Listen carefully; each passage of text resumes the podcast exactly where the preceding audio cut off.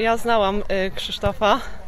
Jeździliśmy razem kiedyś na turnieje i nie ukrywamy, że pierwszy raz nam się udało przyjechać od trzech lat, ale zawsze się wybieraliśmy i zawsze chcieliśmy przyjechać po prostu uczcić jego pamięć i symbolicznie pojawić się na tych boiskach, na których udawało nam się gdzieś tam mijać. Ogólnie no super się grało, bardzo fajna atmosfera jest tutaj i, i pogoda nam dopisała. Super spędzony dzień ogólnie. Czyli rozumiem, przyjedziecie w przyszłym roku także. Oczywiście. Ja jestem w ogóle pod wrażeniem tego, jak się zmienił ten obiekt, bo byłam tutaj kilka dobrych lat temu i teraz jest nie do poznania organizacja. Nie ma innych słów niż powiedzieć, że rewelacja. Najlepsi w memoriale w turnieju męskim Maciej Karolczyk i Adrian Ścigocki. Przyjechaliście tutaj aż z Bydgoszczy. No, generalnie już rok temu byliśmy.